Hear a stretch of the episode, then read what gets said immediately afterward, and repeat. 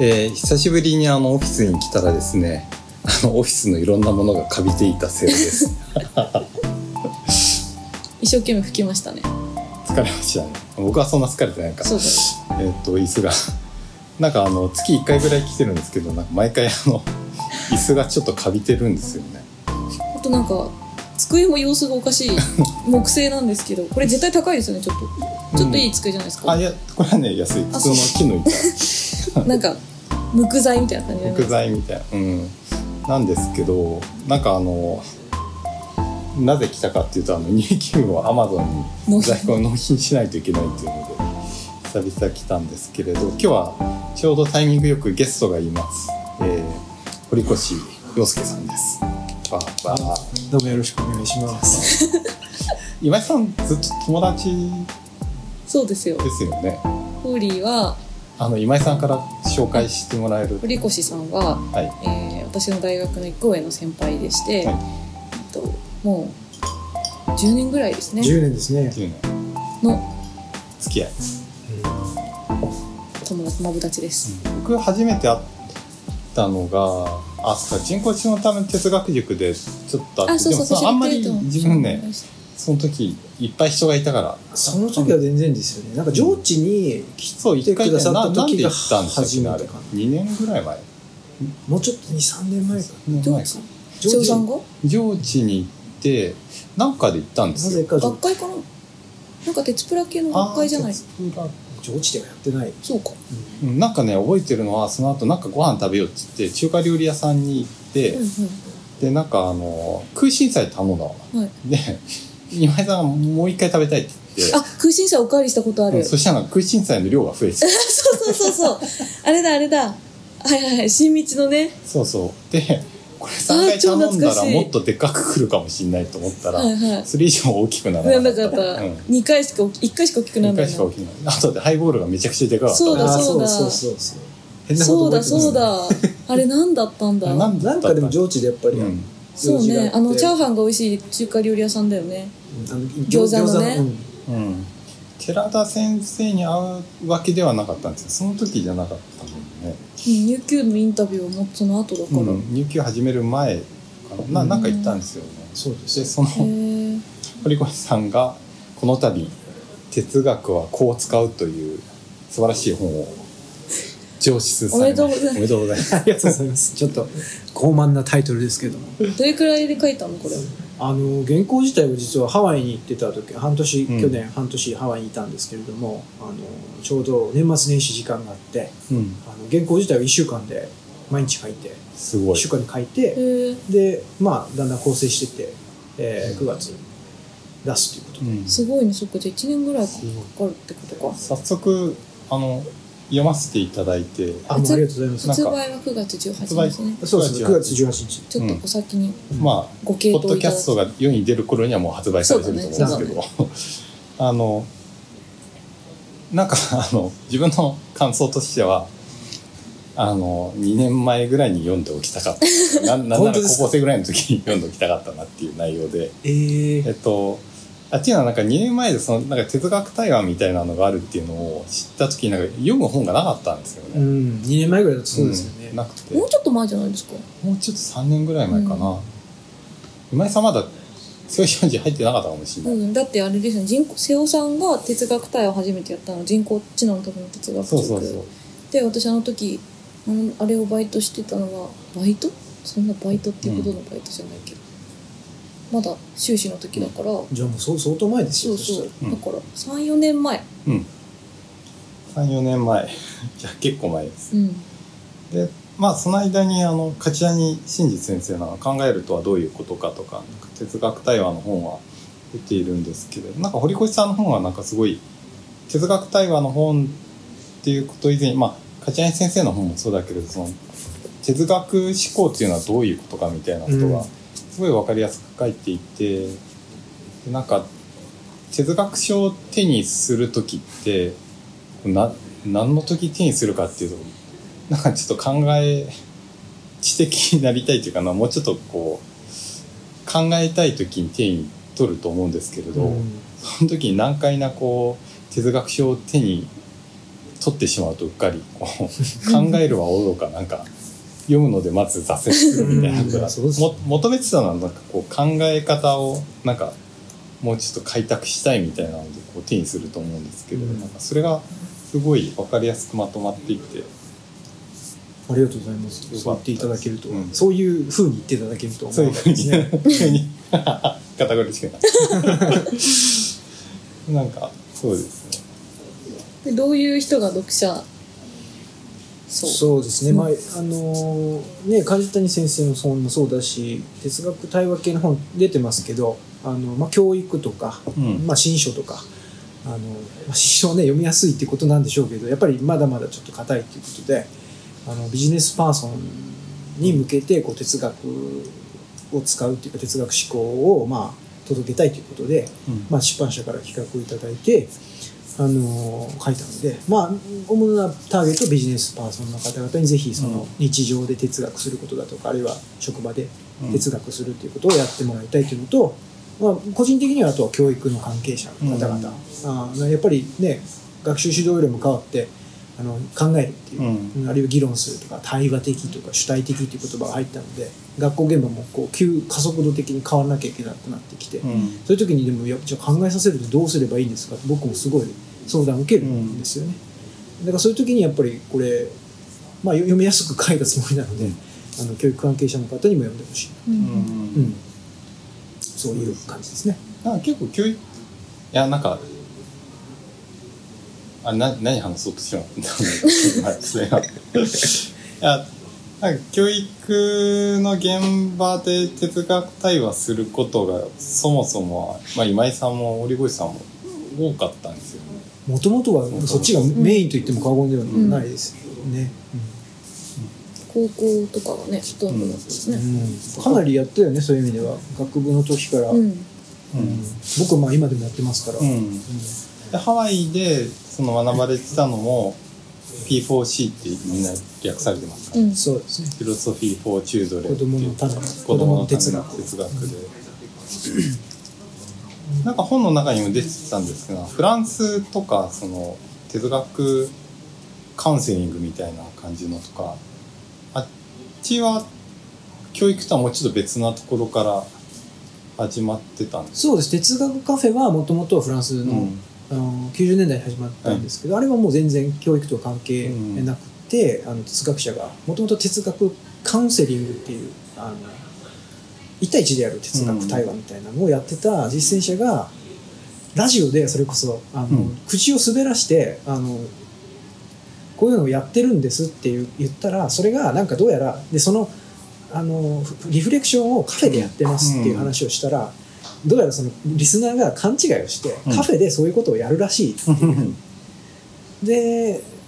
大量にこう人が押し寄せちゃってそれでもう仕方ないからやろうって突然やり始めたでこれが哲学カフェのあのマルク・ソーテという人の、うん。うん始まりだから。ではい。教育は全然関係ないですね、うん。そう。だからなんか哲学対話っていうと、ね、結構 教育でみたいなところが多かったけれども今はまあ普通に社会、まあ、仕事においてとかいろんなところでも使われていくみたいなこと。ででそういう仕事向けのことも結構堀越さんやってきてっていう感じですよね。そうですね。おかげさまで最近はあの学校だけじゃなくてビジネス向けの哲学対話っていうのはかなりかなりやってますね、まあ、いろんなあの企業さんごとにあのいろんな課題があって離職率を下げたいだとか、うん。あるいは社員の、えー自主的に考える力をつけたいだとか、あるいはあの企企画をするときにブレストで哲学対話を使いたいだとか、いろんなあのそう考えると学校のさあの依頼と同じだねほぼ。そうそうそう。そうなんですよ。だコミュニティを作りたいとかうん。っていうのも本当全部学校と同じねは同じなんかなんですよね。ね。なんかそれが昔いいことなのかどうなのかって。昔はなんか結構じゃあブレインストーミングしましょうとかアイデア出しましょうみたいな感じだったけどやり方として手法としてこう哲学対話でやりましょうみたいな選択肢がみんな気づいてきた。そういうことですでもなねんか多分あのその会社の中でうん。誰が発注するのかによって目的が多分違くて、なんか多分ホーリーが受けてるのってあの受けてるって仕事と言ってるのって、うん。結構その経営層とか、うん。うんなんかの人事とかなんかそういう上のところがそれこそそのあの企業研修あき社員研修みたいなうん。感じの位置づけでやってる方が多いのかなっていうのを話聞いてと思って、なんか私たちはどっちかっていうとあなんかそ私たち瀬尾修あ、瀬尾修司、瀬尾修司。あ、私は、私は、なんかどっちかっていうと、そういう、あの、社員、あ、研修でやったことも何回かあるんですけど、うん。それはすごい少なくて、どっちかっていうと発注するのはなんか、作っなんうん企画職の人とか、うん。エンジニアさん、エンジニアさんとか、がそういう人になってくるから、多分やってる内容も違うし、目的も変わってくるし、うん。なんかそこはすごいなんか誰がどうやりたいのかでなんか多分全く別のことをやってる気がしてうん。面白いなっていう、すごい広がりがあるなってう。ん。ちょうどあのそうなんかいろんな人にいろんな哲学対話があるみたいな話なんですけどあいろんな環境場であのこのポッドキャストのテーマで今年は哲学対話元年なんじゃないかなっていうのを言ったらすごいきょとんとされて。急なご提案を受けたからもうねでもずっと昔からやってるからよくわかんないよね。そうそう。いや昔からやってるのは分かるんだけどなんとなくなんか今年になってからその哲学をずっと勉強してきましたっていう人じゃない人も哲学対話をなんかうん。始めてるケースがなんか目についてくるような来たような気がまあして。て割とオンラインコロナでオンライン開催で数が異常に増えてて あのパイがなんていうの？大きくなってるっていうのはすごいあるかもしれない。うん。確かに。なんかそれをもってして元年とまあ確かにねう、今まではなんか自分、哲学対話っていうワードが SNS とか、うん。まあ、何かで目に入ってくるのは大体発信者が知り合いだったんですけど、最近は知らない人うん。多いですよね。もあの普通のつぶやきとして見えたりするっていうのはうん。確かに実感としてあって私はそれすごい嬉しいんですけど、う確かにねそういう実感がってことですね。そうそうそうそう。いやだからなんかきっと我々が教育ビジネス理念研修とかなんかものづくりとか言ってるのと全然関係ないすごい特殊な哲学対話が日本中で行われてたらうん。なんかちょっと覗いてみたいなっていう、確かになんか自助グループ的ななんか本当趣味うん、のコミュニティもあるあると思うし実際に聞くしね。オンラインでやってるのはむしろそういう方が多いんじゃ、無目無目的っていうとちょっと言い過ぎかそれもしれないけど。がそれが楽しいってね。うん、うんコミュニティ作りというかコミュニティでのこう中でのコミュニケーションの手法としてとか、うん。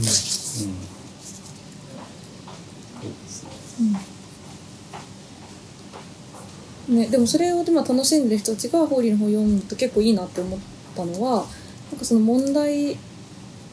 の立て方質問質問の仕方というか、うん。まあ、その何かこれを聞いてみたいって思った時になんか割と本当になんか私もなんかオンラインに誘われて参加したことがあるんだけど、なんかそこではなんかじ私の実感としてはあまり哲学対話がされてたっていう実感がなくて、うん。なんかその理由はやっぱりその質問だったんですよね。これについてこうどう思いますかみたいな。あなたはどう思いますか、うん。みたいな質問でうん。で誰かがそれに対して僕はこれに対してはこう思います。うん。へえみたいな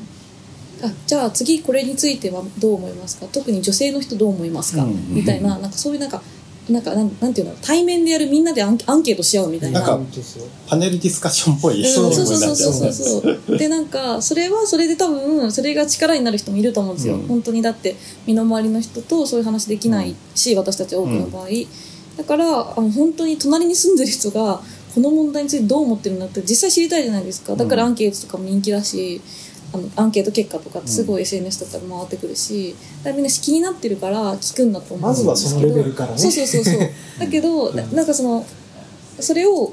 でもその入り口はそうなんだけどでも本当にその人たちがあのアンケートの結果知りたいかっていうとそうじゃなくてただ問い方がうまくいってないだけかもしれないというふうに思っていて、そう考えた時にホーリーはなんか例えばそういう時にはこう問い返してみたらどうですかみたいな具体例を載せていて本に。でなんかこれ読むとなんか自分が聞きたいのはなんなんだろう実はなんかその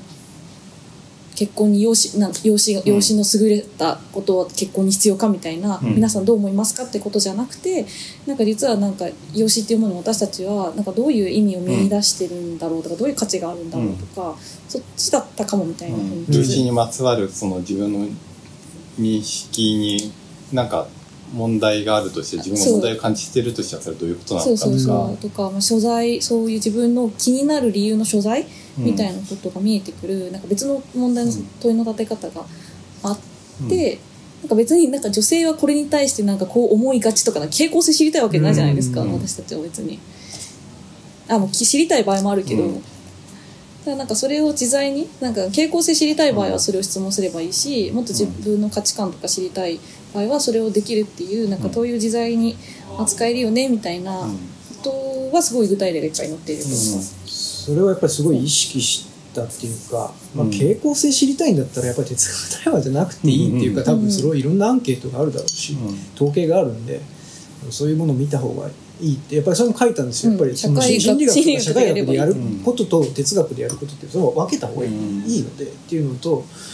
やっぱりそのねあのいいろんな哲学カフェ哲学対話出てきたのうん。いいんですけど、これも今井さんともう当時からずっと言ってることの一つの問題なんですよね、今あの今井さんが言ったのは。っていうのはこれについてどう思いますかって聞いて A さんがこう言いました B さんがこう言いました C さんがこう言いました。はいいろんな人の意見が聞けてよかったですねっていうのは、ただ意見が羅列されただけであって、うん。それ哲学でも何でもないというか入り口ではあるかもしれないけど、うん。それは考えたことになるのかどうかっていうのは一つだし、やっぱりやっぱりそれはだから今井さん言ったように問いかけの仕方がわからない。ので、うん。皆さんどう思いますかってやっぱり聞くしかなくって。うんうんでも問いかけの仕方さえ分かればその話題が連結していくっていうか、で最初に自分が問いたかったことにこううん。どんどん遠回りしても遠回りしても近づいていくっていうか、うん。それで問いで迫っていくっていう、うん。そういうところをやっぱりちょっとうまく伝えられたらなっていう、うん。それは意識してあの本にも、うんうん。書いたつもりで。やっぱりそれができるようになると一気にこううん。深められるっていうか。なんか最近あのそう本読みながらちょうど考えてたんですけど、まあ、それ以外にもちょっといろいろあのたまたまその時経験したことを元に考えてたんですけどあする哲学ってこう書かれてるじゃないですか、はい。これはすごい好きなキーワードで。うんありがとうございます。我々もよく言ってたそうなんか入級の創刊号を書いた時に、はい。寺田先生にと一緒にあの寺田敏郎先生に哲学とはどういうことっていうのをインタビューした時に、なんかそのあのし見る将将棋もね。いやあのさ見る将と指す将。あの実際プレイ普通の将棋があったりとかなんか鉄道も乗り鉄と見る鉄がいるみたいなので、哲学も撮り鉄そのあ撮り鉄撮り鉄と乗り乗り鉄乗り鉄なんかよ読み読み鉄？哲学書読むのが好きな読み鉄とのうん。数鉄があるよねみたいなことを分けていてでそこからなんかよく使えるキーワードだなみたいな感じで使っていて。なんですね。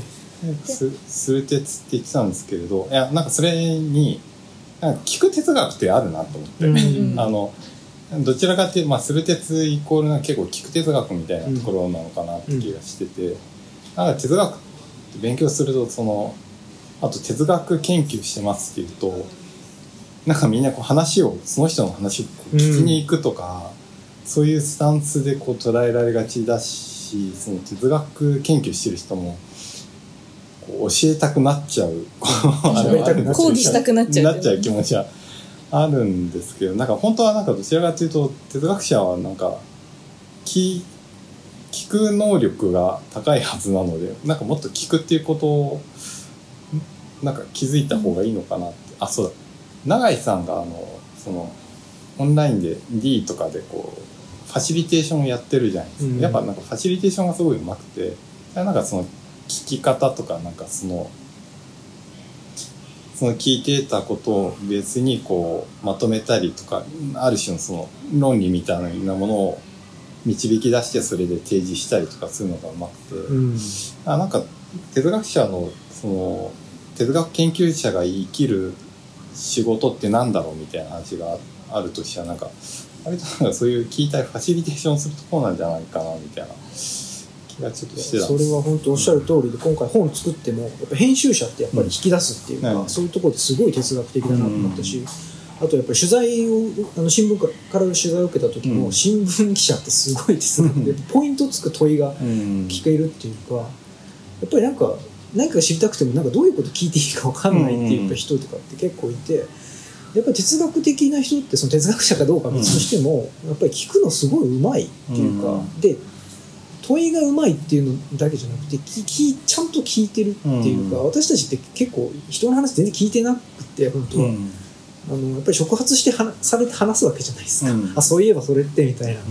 そうすると会話ってどんどんどんどんこうずれていっちゃうんですけど、やっぱりこうい一貫したこう筋をちゃんと見通しながら聞けるっていうか今何が話され何が重要なのかっていうのを常にこう見失わないでいく、ファシリテーションがうまいっていうのはそういうことだと思うんですけど、その能力ってすごい重要っていうか、うん。哲学カフェでもやっぱ聞いてない人ってすごいいて、いやそんなこと言ってないんだけどなみたいな、うん。そういうことってあるんで、まあ、まず聞く能力ってねおっしゃったの本当にその通りだな。まあ自分は結構低い方なんですけどね。思いつきで話がするえだからなんか聞くあそうか聞くってなんかあのダブルミーニングっていうかなんかそのただ聞いてるっていう話かと思ってたんですけど、なんか質問もなんか質問聞くっていうじゃないですか、うん。だからなんかなんていうんですか。あの黙って聞いてるだけってありえなくて、うん。多分質問して聞くのが完成する気がするんですよね、だからなんかそれこそいい質問ができるっていうのはちゃんと聞いてる証拠う。んだっていう、なんかやっぱりあんまりちゃんと話を聞けると別になんか自分に関心ってなくていいんだなって思うことがあって、うん。なんか普通質問するときなんか小小学校とか中学校とかなんかあの、あの先生に質問しなさいとかって言われる時って、なんかこう自分が何かこうすごい能動的なこれが知りたいぞみたいなことがないと質問できない気がするじゃないですか、なんかそれは話されてることとは別にうん。私の関心とかなんか私のなんかこう特別特別なというかみんなとは違う私の観点みたいなのがあるからなんか質問できるみたいな風に思われがちだけど、そうじゃなくて私は無だとしても多分聞いてるとん。話を、質問があるんですよねそこに、うん。だからそれは私の興味とは関係なく、うん。その人の話をあのた筋をつなぐためには質問が何らかああるはずで、うん。なんかそれってすごい救いだなっていうふうに。だってそんなに私たちって何のほとんどのことに興味ないし、うん。別にどうでもいいじゃないですか、でも相手が誰か話しててそれ聞いてれば質問が思い浮かんで。足りないところが分かるってこそうとそうそうそう、だからなんだろう。何にでも質問できるしうん聞いてれば。うん。でそれで私ってこれ気になってたんだみたいな自己発見が先、うん。後にあって事故が先にあってだから問いが立つみたいなのってうん。結構むしろ逆で聞いたから私がいたみたいな、稲井さんの場合は特にそうそうだね。そういう感じがするね、うん。他者がいて初めて。成り立つうんみたいな。そうそう。私喋った後であ自分ってこういうこと考えてたなっていつも思うから、なんかあのーそういう聞く力みたいなのがいやどうやったら身につくんです？でしたっけ？身につくんです。いや本読めば書いてあるっていう話もあるんだけど。でもこれはは私はあのひあなんか著者を目の前にしているのもあれだけど、うん。あのちょっとねマジマジックを見せられてるような感じがすると思った。うん。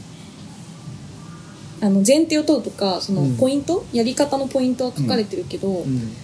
あのでもこれは別に法理が悪いわけじゃなくて、あのやるしかないっていうことだけだと思うんだけど、うん。なんか結局どうやるかっていうことは教えてもらえないんかなっていうう、んでも多分それが分かったら世界中の問題が解決できちゃうぐらいのあのは話っていうかだって人に関心を持たせたりするのってどうしたらいいのかとか、そういうことと同じなのでそれはやっぱり前提をと問いましょうとか、うん。そういうなんか項目で出していくしかなくて、うん。うん。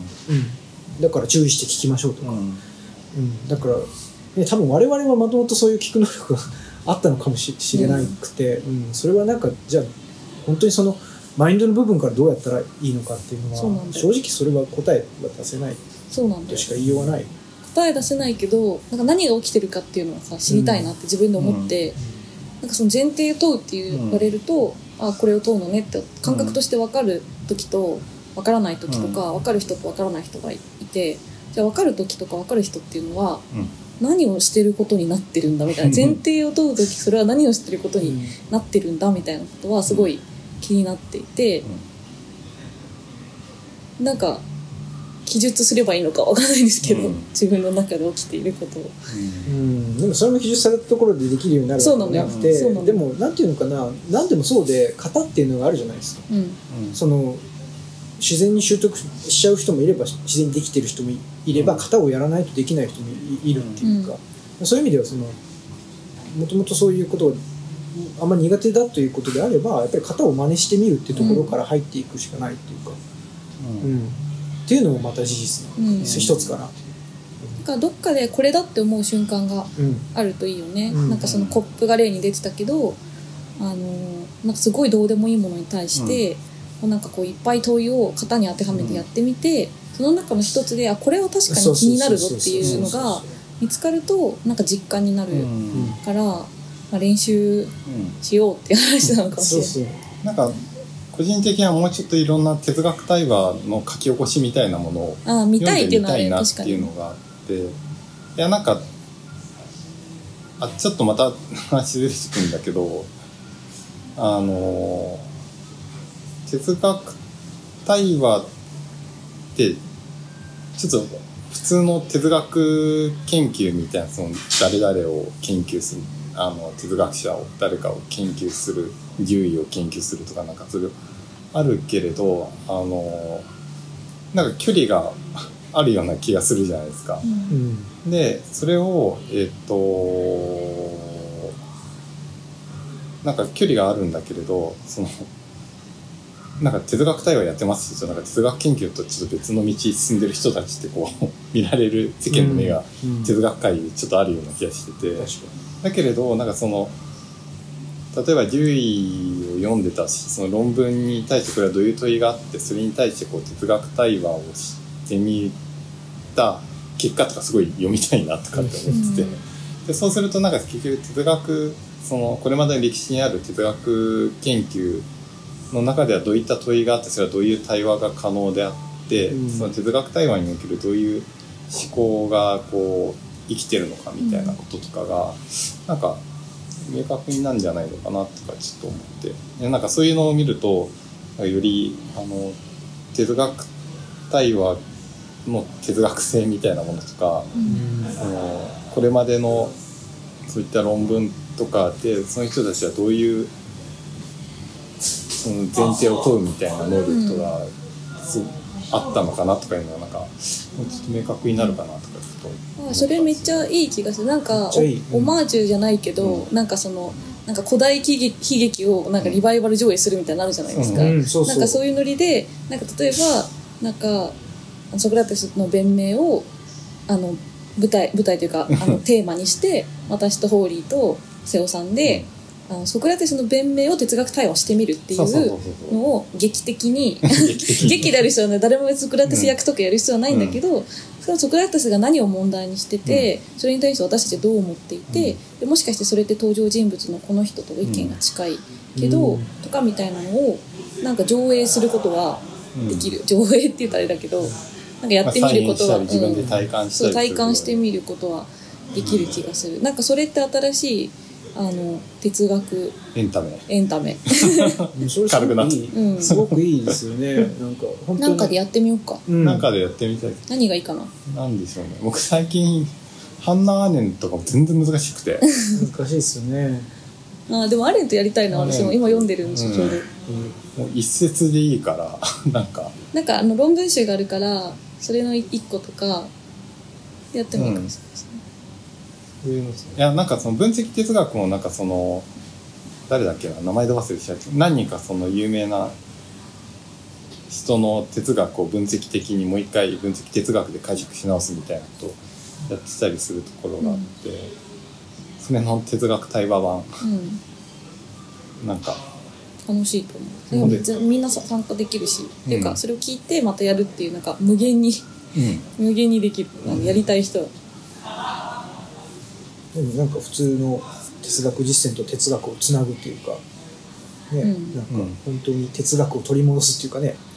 いうかなんか研究者も嬉しい気がする。なんか研究してるとさねなんかなんでこれやってんだろうみたいな気になっちゃうことってすごいあるじゃない、なんか結局なんかこの概念の使い方を正確、精緻にしなきゃいけないとかさ、なんか先行研究ちゃんと知らなきゃいけないとか、うん。なんかそういうなんか作法みたいなところが、うんまあ、必要なことであるけどなんか急にこう自分を阻害してくるというか、うん日常ではね。本当は何を考えたかったのか忘れてしまうみたいなこうん。とが研究者あるあるとしてよく起こると思うので、なんかその研究者と一緒にやややるっていうのも、うん。すごくいい。寺田先生なんかよく哲学対話は哲学者が自己を回復する場なんてうん言ってる。いうことを言っててやっぱりね哲学研究してると忘れちゃうっていうかね、なんか ミイラ取りがミイラになるみたいじゃないですけど、うん。あとはやっぱり哲学対話やってて、まあ、瀬尾さんの今の提案聞いてすごい思ったんですけど、ああもうこれすごいなってあの歴史上の哲学者の論争とか、哲学史のねなんかこう変遷とかをその場でやっぱり再現してるんですよ、うん。みんな。し全然当然カントもプラトンも知らないわけだけど、うん。それってだからあこれってねそれこういう人が言ってるんだよとか、ううんんこういう反論もあるんだよとかってやっぱりうん。普通の学校でも何でもいいですけど哲学対話とやっぱり哲学史をつつなげていくっていう。すごいどちらにとってもウィンウィンっていうか、うん。学会にとってもいいし、ね、普通の人にとってもいいしすごい面白い。そういうムーブメントちょっと流行流行らせられないか。なそうですよね。で誰もやってないんですよ。で もでもなんかポッドキャストでそれこそやってみますあのなんとかやわみたいな感じで要はななんていうんですか夜話。なんとか要あはー夜話。みたいな感じでなんか今日はアレントのなんとかを対話しますとか言って、うんみんなさ読んできてでそれをベースに。でそのトピック問いそのアレントの問いについてうん。対話するっていう、うんでそれが私たちの対話がアレントの考えたようになるかもしれないしならないかもしれないんだけど少なくとも問いにアクチュアリティはあるというか、うん。なんか。それとあのちょっと不謹慎な話になるんですけど大川隆法さんとどう違うんですか？でもあくまでしあの私がアレントの問いを考えるのであって、下ろしてるわけそう下ろしてるわけじゃない。下ろしてるわけじゃない。下ろしてるわけじゃない。あの「風」とか言わないから。あれはあれですごい。それはそれで面そ白いれはそれで面白いし私もいつかやりたいとは思うけど、でもあれってちょっとなんかその人になりきって考えてるわけだから、いうん。ねやわかんない。それ自分その人のふりして自分の考え言ってるだけかもしれないけど。ちょっとちょっとなんか。たまに生きてる人のこともやるじゃない生きてる人のこともやってくる。よねあれすごいですよね。あれすごいよね、まあ。そうならないように。れてる間生きてる人はどういう状態にあるのかって気になる。気になるね。やっぱなんかね意識失ったりする。なんかいやでもなんかさなんでこううさんくさい方向に持ってっちゃうんだろう自 自分が。自分自さんの軽薄さですね。規約でもなんかやってみたい普通に真面目に。そうですね。楽しそう。いろんな人とやったり。なんか堀口さん最後にこうなんていうんですか？読者へメッセージ。番宣みたいいやなやつが。全然考えてなかったですけどどうしようかなどうしようかなじゃないよ。どうしようかななんか。どうしようかなじゃないよ。メッセージね。いやもう本当にだからあのそのまあ哲学史とか哲学者の思想も大事にしたいですし今ねあの話にもあったようにそのつなげていければいいなみたいなのは僕もあるはあるんですけど、まあ、まずはそこがやっぱりハードルにななるとどうしても哲学するっていう時に、っていうのはもったいないのでやっぱりというかやっぱり順番がおかしくてそこから入るっていうのは普通はありえないわけですね、自分の問題意識とか、ね人から言われて自分があるっていうことから考えれば、うん。だからその、まあ、まずはその人と一緒に考えたりとか自分で考えたりするっていうその後にまあ哲学者哲学史があるわけなので。まあ、そういう意味ではその自分で哲学するっていうか、まあ、哲学うん。まあ自分で考えるっていうことですよね、うん。うん、単純に言うと。の、まあ、仕方っていうのをとりあえず本当にでもうできるだけ多くの人になんていうのかな簡単に分かってもらえるようにっていうのは本当それだけ、えーなので、うん。あのね、少しでも、まあ、コロナもありますけど、なんかこのこの時期自分を見つめ直すとか、ね、仕事このまましていいんだろうかとか、うん。ね、生きるってなんだろうかとか振られてなんかこのまま死んじゃおうかとか思っててもですね、まあ、そういう時にまあね哲学的に考えてみるってぜひやってもらいたいというのでまあ なんかお役に立てばなと。すごいなんか今ラジオっぽいなんか語りしてるだって一応意識しますよ。はい。や。さっきまでポッドキャストも知らなかった知らなかったですポッドキャストで何か。いやでもすごいいい本なんで皆さんぜひ手に取っていただければと思います。ということですかね。知りたいことが知れるようになる、問いたいことが問えるようになる。そうですね、そうですね。でも問いたいことが問えるようになる何かが分かんっていうのないってことかはやっぱ変で問いたいことが問えるようになるとねやっぱなんか私おかしいと思ってて、うん。やっぱ知りたいんですよ。知りたいことがあって、うん。問えないから知れないんですよ。うん。だけど知りたいことなんかしと問いたいことを見つけろって言うと多分すごい難しいですけど、うん。知りたいことは何って言ったら何かしらってうん。なんか知りたいところから始まってうん。でそれを助けてくれるツールとして問い方があってうん。で知れるようになるっていうことだと思います。じゃあ今日は聞いていただきありがとうございました。ありがとうございました。